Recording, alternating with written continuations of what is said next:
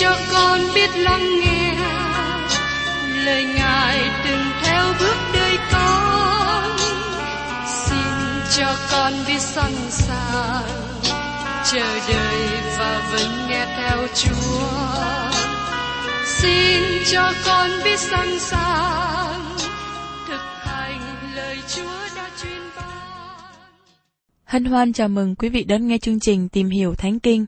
Đây là một chương trình học kinh thánh liên tục và hệ thống trong thời gian 5 năm. Chúng ta sẽ lần lượt khảo sát từ sáng thế ký cho đến khải huyền. Mục sư tiến sĩ McGee là người được Chúa dùng để sáng lập và thực hiện chương trình này. Ông tin rằng lời của Đức Chúa Trời có khả năng đáp ứng mọi nhu cầu cho tất cả mọi người trên thế giới, không phân biệt chủng tộc, văn hóa, trình độ tuổi tác hay phái tính. Ước mong quý vị theo dõi liên tục và giới thiệu cho thân nhân bạn hữu cùng đón nghe. Kính chào quý vị và các bạn. Trong chương trình tìm hiểu Thánh Kinh hôm nay, chúng ta đến sách Châm ngôn đoạn 30. Đây là đoạn được viết bởi một hiền nhân có tên là Arura. Trong châm ngôn này dạy chúng ta về sự khôn ngoan với những hình ảnh và những thí dụ cụ thể. Và trong câu đầu tiên, nói chúng ta biết về cha mẹ của ông ta. Mời các bạn cùng xem ở trong sách châm ngôn đoạn 30 câu 1. Lời của Arura, con trai Yake, châm ngôn mà người ấy nói ra cho Ethien và Ucan. Chúng ta không biết nhiều về tên của những người này. Arura là một tiên tri và tác giả không được biết đến. Đây là tên riêng giống như tên của hầu hết những người Hebrew khác. Nó có một ý nghĩa. Arura có nghĩa là người nhóm lại, còn KD có nghĩa là sùng kính. Vì thế có một số bản dịch dịch là đây là lời của người nhóm lại, con trai của người sùng kính. Và trong sách trăm ngôn đoạn 30 câu 4 như sau. Ai đã lên trời rồi lại xuống? Ai đã góp gió trong lòng tay mình? Ai đã bọc nước trong áo mình? Ai lập giới hạn của đất? Danh người là chi? Và tên con trai người là gì? Nếu người biết, hãy nói đi. Thật là lý thú chú ý đến một số câu hỏi mà ông Job đã hỏi Đức Chúa Trời. Ai có thể trả lời được câu hỏi này? Chúa Giêsu nói ở trong văn đoạn 3 câu 13. Chưa hề có ai lên trời, trừ ra đấng từ trời xuống, ấy là con người vốn ở trên trời. Đây là lý do mà tôi thường nói rằng Chúa Giêsu là đấng có thẩm quyền duy nhất về vấn đề tạo dựng và nguồn gốc của vũ trụ. Thành thật mà nói, tôi không nghĩ rằng không một ai có thể giải thích cách đúng đắn về căn nguyên của vũ trụ. Dù đó là những khoa học gia cũng không biết về căn nguyên của vũ trụ. Các điều mà thuyết tiến hóa nói cũng không có câu trả lời. Lý do mà các quốc gia Tây Phương tốn nhiều tiền để du hành trên cung trăng, để lấy những mẫu đá từ trên đó, hầu tìm ra được căn nguyên của vũ trụ. Nhưng cho đến nay, họ vẫn không có một sự hiểu biết chính xác nào. Câu đầu tiên của sách Sáng Thế Ký nói cho chúng ta rằng, ban đầu Đức Chúa Trời dựng nên trời và đất. Đó là cách mà mọi tạo vật được dựng nên. Và trong câu thứ nhì của sách sáng thế ký nói rằng, Vả, đất là vô hình và trống không, sự mờ tối trên mặt vực, thần của Đức Chúa Trời vận hành trên mặt nước. Các bạn thân mến, tôi nghĩ rằng Đức Chúa Trời không nói cho chúng ta biết cách nào Ngài đã tạo dựng nên trái đất và vũ trụ. Tôi tin rằng giữa câu thứ nhất và câu thứ nhì của sách Sáng Thế Ký có một khoảng thời gian cách biệt. Có một điều gì đó đã xảy ra cho căn nguyên của sự tạo dựng. Trái đất là vô hình và trống không. Tôi tin rằng Đức Chúa Trời không nói chúng ta cách nào Ngài đã tạo dựng nên trái đất và vũ trụ. Chúng ta không biết, dầu rằng đó là khoa học gia hay là thần học gia cũng không biết rõ. Tôi thích câu hỏi mà Đức Chúa Trời hỏi ông Job ở trong sách Job đoạn 38 câu 4. Khi ta dựng nên nền trái đất, thì ngươi ở đâu? Nếu ngươi thông sáng, hãy tỏ bài đi. Đây là câu hỏi mà Đức Chúa Trời có thể hỏi tất cả mọi người trong chúng ta. Không ai có câu trả lời. Tôi cũng thích câu hỏi của Arura. Ai đã góp gió trong lòng bàn tay? Hãy suy nghĩ đến điều đó. Đức Chúa Trời nắm giữ mọi ngọn gió trong tay của Ngài, giống như chúng ta cầm một vật nhỏ trong tay vậy. Qua hình ảnh này, cho chúng ta thấy rằng con người chúng ta biết rất ít. Cũng có một phân đoạn tương tự mà Chúa Giêsu nói Ngài là đấng đến từ trời. Ở trong sách Giăng đoạn 3 câu 8. Gió muốn thổi đi đâu thì thổi, ngươi nghe tiếng động nhưng chẳng biết gió đến từ đâu và cũng không biết đi đâu. Hãy người nào sanh bởi Đức Thánh Linh thì cũng như vậy. Và kế tiếp, mời các bạn cùng xem trong sách châm ngôn đoạn 30 câu 5. Các lời của Đức Chúa Trời đều đã thét luyện. Ngài là cái thuẫn cho người nương cậy nơi Ngài. Lời của Đức Chúa Trời rất là thanh sạch, không có một lời nào trong sạch hơn lời của Đức Chúa Trời. Và trong châm ngôn đoạn 30 câu 6, chớ thêm chi vào các lời Ngài, e Ngài quở trách ngươi, và ngươi bị cầm nói dối chăng. Điều này làm chúng ta phải cẩn thận khi dùng lời của Đức Chúa Trời. Chúng ta không được thêm vào bất cứ điều gì ở trong lời của Chúa. Và trong sách châm ngôn đoạn 30, câu 7 đến câu 9, viết tiếp. Tôi có cầu Chúa hai điều, chớ từ chối tôi trước khi tôi thác. Xin gian khỏi tôi sự lường gạt và lời dối trá. Chớ cho tôi nghèo khổ hoặc giàu sang. Hãy nuôi tôi đủ vật thực cần dùng. E khi nó đủ, tôi từ chối Chúa mà rằng, Đức Giê-hô-va là ai? Và lại kẻo e tôi bị nghèo khổ, ăn trộm cắp và làm ô danh của Đức Chúa Trời chăng? Lời tác giả nói, xin dân xa khỏi tôi sự lường gạt và lời dối trá. Có nghĩa là tôi không muốn ở giữa sự vua nịnh, lường gạt và giả dối. Chớ cho tôi nghèo khổ hoặc giàu sang. Xin cho tôi ở khoảng ngay giữa. Và tôi không muốn ở thái cực, quá giàu hay là quá nghèo. Và trong sách châm ngôn đoạn 30 câu 12 có một dòng dõi tư tưởng mình thánh sạch, song chưa được rửa sạch nhớ bẩn mình. Có một số người trong hội thánh giống như thế. Họ thanh sạch theo mắt của họ.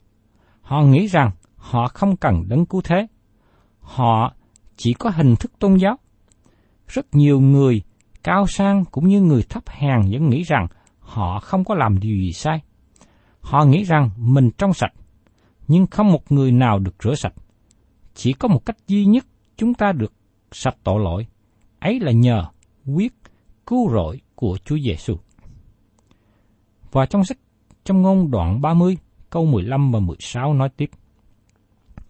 Có ba sự chẳng hề nói đủ, và bốn điều chẳng nói rằng thôi đủ. Tức là âm phủ, người đàn bà son sẻ, đất không no đủ nước, và lửa mà chẳng hề nói, đủ rồi. Trước nhất là âm phủ hay nơi cho người chết. Các bạn và tôi đang ở trong đoàn người đưa đám tang. Tất cả chúng ta đều làm như thế. Nó bắt đầu từ vườn Eden với sự chết của A-bên và nó tiếp tục kéo dài như thế suốt bao nhiêu thế kỷ qua. Thế giới cũ mà chúng ta đang sống hiện nay là một nghĩa trang vĩ đại. âm phủ không bao giờ thỏa mãn và nói rằng đầy đủ rồi. Thứ hai, tử cung đàn bà son sẻ. Có nhiều phụ nữ không có con vì lý do này hay lý do khác, vì thế họ không bao giờ thỏa lòng. Nhiều phụ nữ muốn có một đứa con xinh xắn, ôm nó vào lòng, và đứa con gọi mình là mẹ. Và người cha cũng có một niềm vui mừng như tương tự như thế. Thứ ba, đất không no đủ nước. Chúng ta không có nhiều nước mưa đủ để cần dùng, vì thế chúng ta cần thêm nhiều mưa. Và thứ tư, và lửa chẳng hề nói đủ rồi.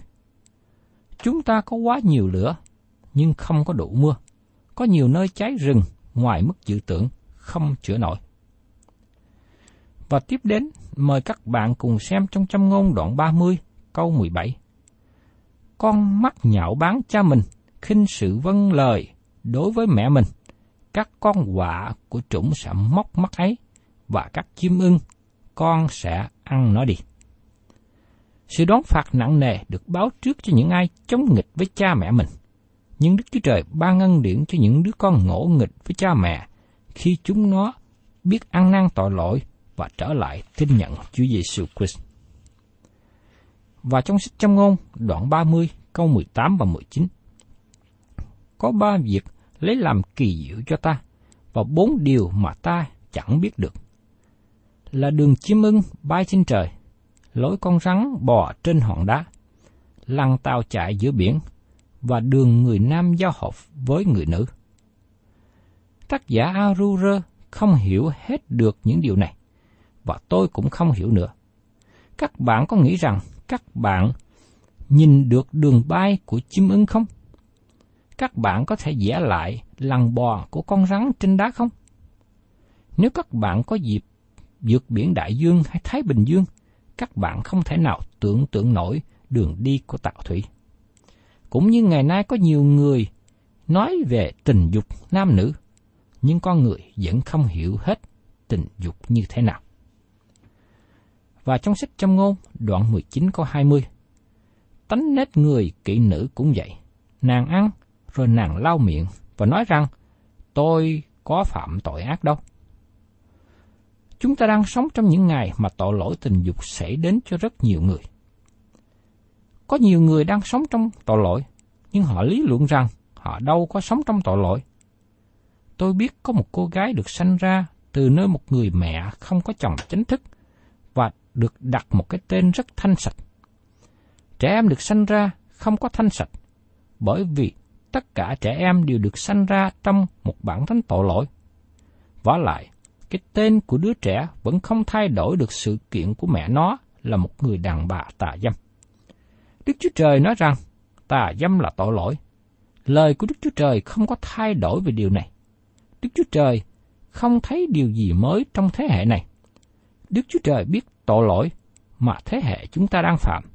Ngài đã viết điều này ở trong sách chậm ngôn. Và tiếp đến, chúng ta xem ở trong sách châm ngôn đoạn 30, câu 21 và 22. Có ba vật làm cho trái đất rúng động và bốn điều nó chẳng chịu nổi được. Là tôi tớ khi được tước vị vua, kẻ ngu muội khi được no nê đồ ăn. Cả tôi tớ tước vị vua, đó là trường hợp của Jeroboam. Ông là người tôi tớ mà trở nên vua của nước Israel miền Bắc. Kẻ ngu muội khi được no nê đồ ăn. Điều này được biểu tượng bởi người nhà giàu mà Chúa Giêsu nói trong ẩn dụ được chép ở trong sách Luca đoạn 12 câu 16 đến 21. Ông lo xây dựng kho chứa lúa lớn. Người giàu này có thức ăn đầy bằng nhưng Chúa kể ông ta là người dại, bởi vì ông chỉ lo cho thể xác mà không nuôi dưỡng hay nghĩ đến linh hồn.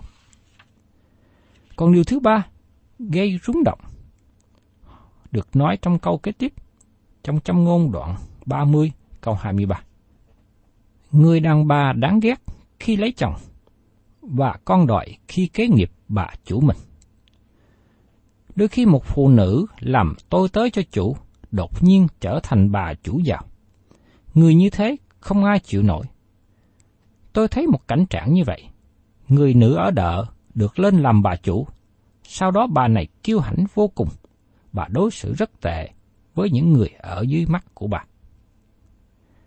Và trong sách trong ngôn, đoạn 30 câu 24, có bốn vật nhỏ mọn trên đất, sông vốn rất khôn ngoan.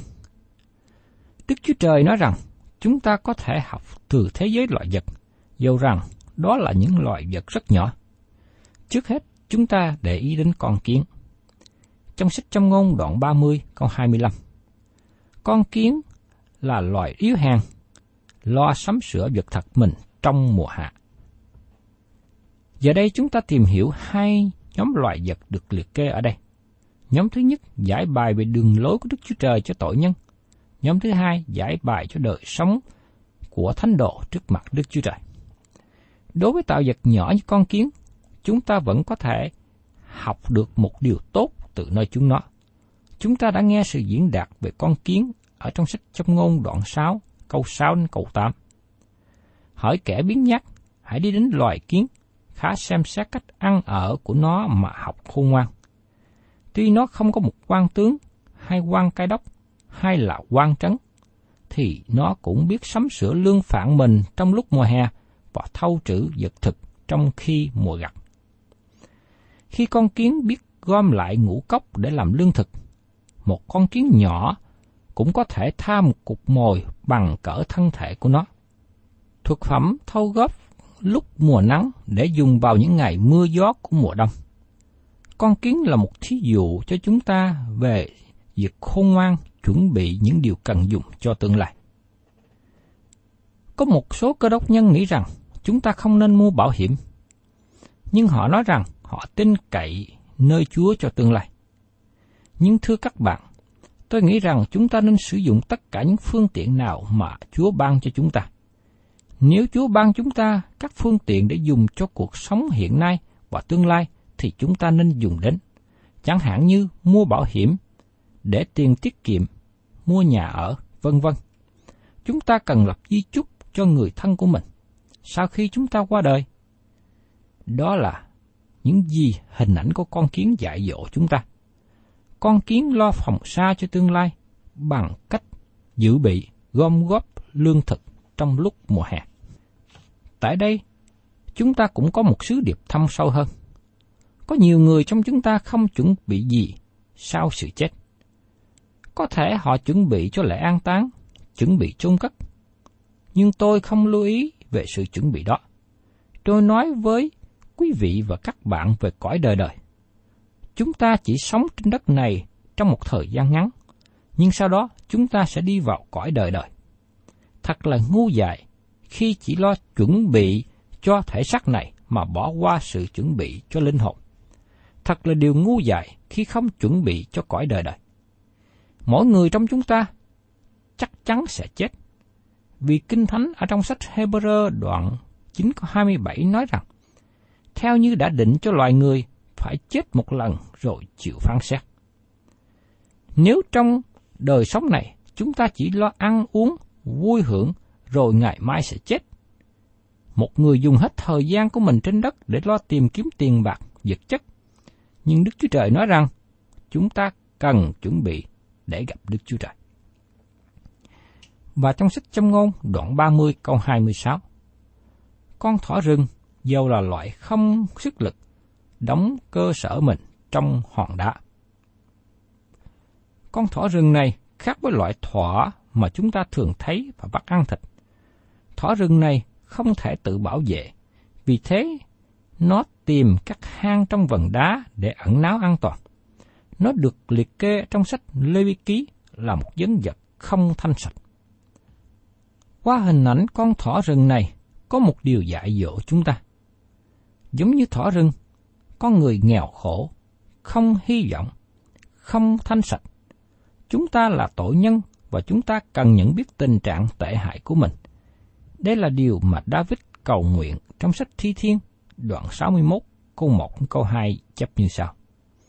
Hỡi Đức Chúa Trời, xin hãy nghe tiếng kêu của tôi, lắng nghe lời cầu nguyện tôi.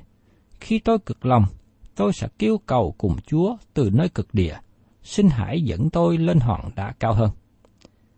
Chúa Giêsu Christ là hòn đá được nói ở đây, không có một hòn đá nào khác giống như vậy. Và tiếp đến, trong sách châm ngôn đoạn 30 câu 27.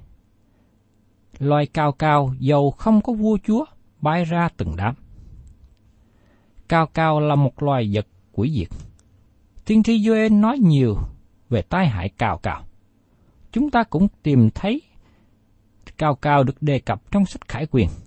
Cao cao cắn phá mọi thứ rau cải, cây lá xanh. Chúng nó là loài vật quỷ diệt. Cao cao không có vua, nó không có người hướng dẫn thấy được. Nhưng nó đi ra từng đàn giống như lính. Nó di chuyển theo phương pháp của nó. Hình như chúng hành động trong một kỷ luật nghiêm khắc. Đối với chúng ta là những người tin nhận Chúa Giêsu, cao cao là một thí dụ về sự phục tùng lẫn nhau và phục tùng người lãnh đạo không thấy được trên thiên đàng.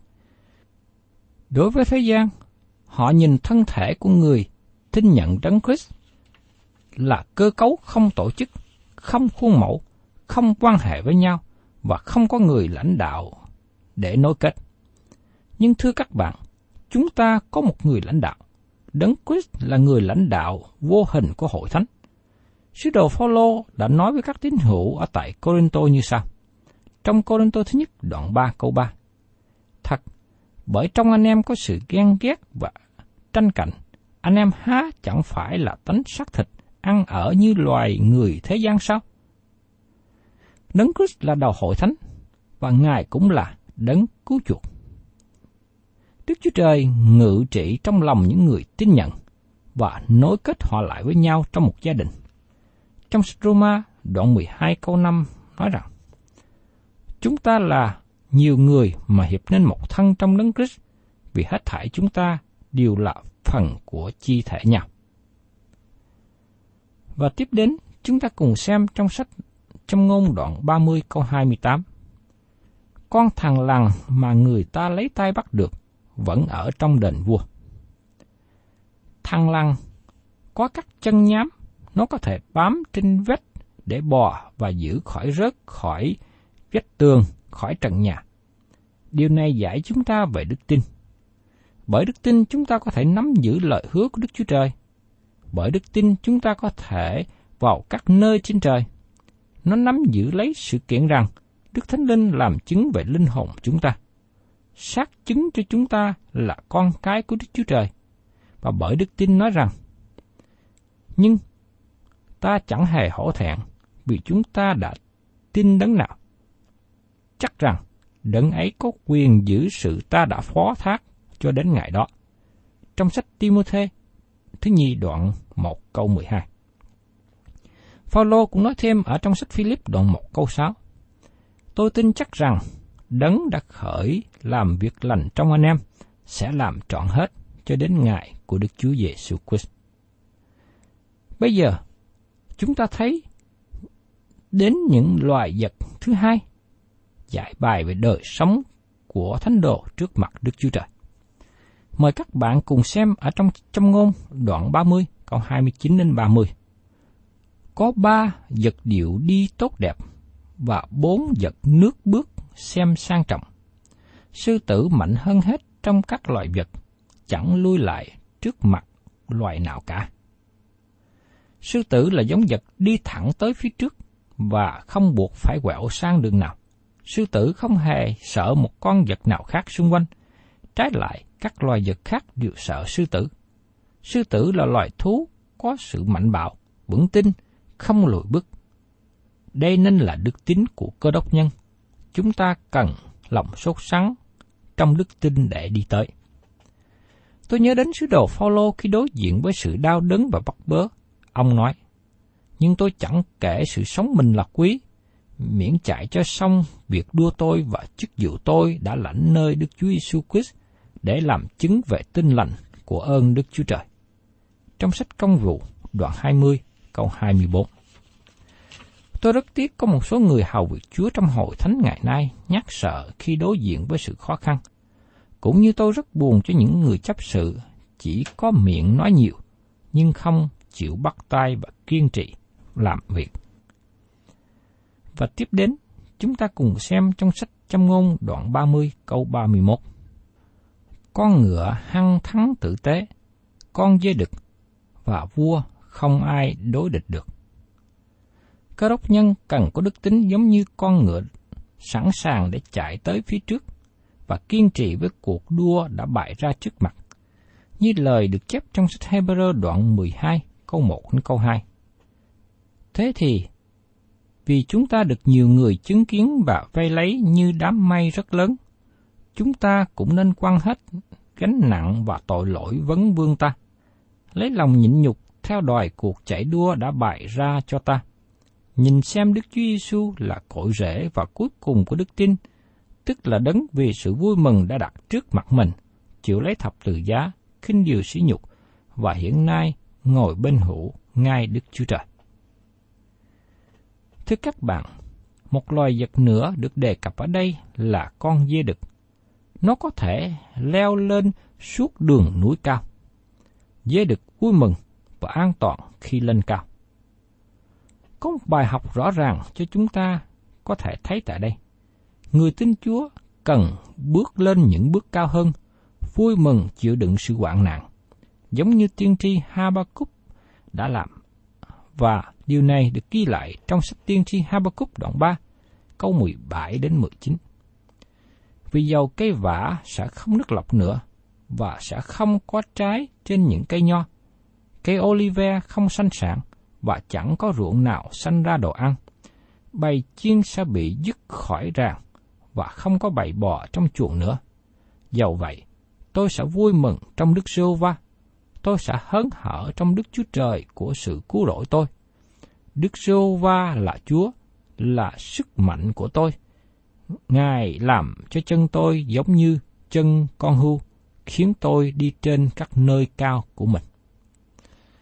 Thưa các bạn, tôi mong ước rằng các bạn sống theo Chúa, bước đi trung tín với Ngài, mỗi ngày càng tiến tới, để đức tin càng mạnh mẽ, gia tăng, hầu cho đời sống quý vị được đứng vững và làm vinh hiển danh Chúa.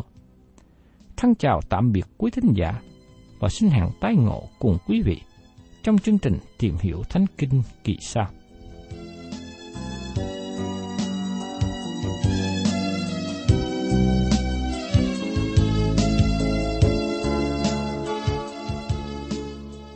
Cảm ơn quý vị đã đón nghe chương trình Tìm hiểu Thánh Kinh.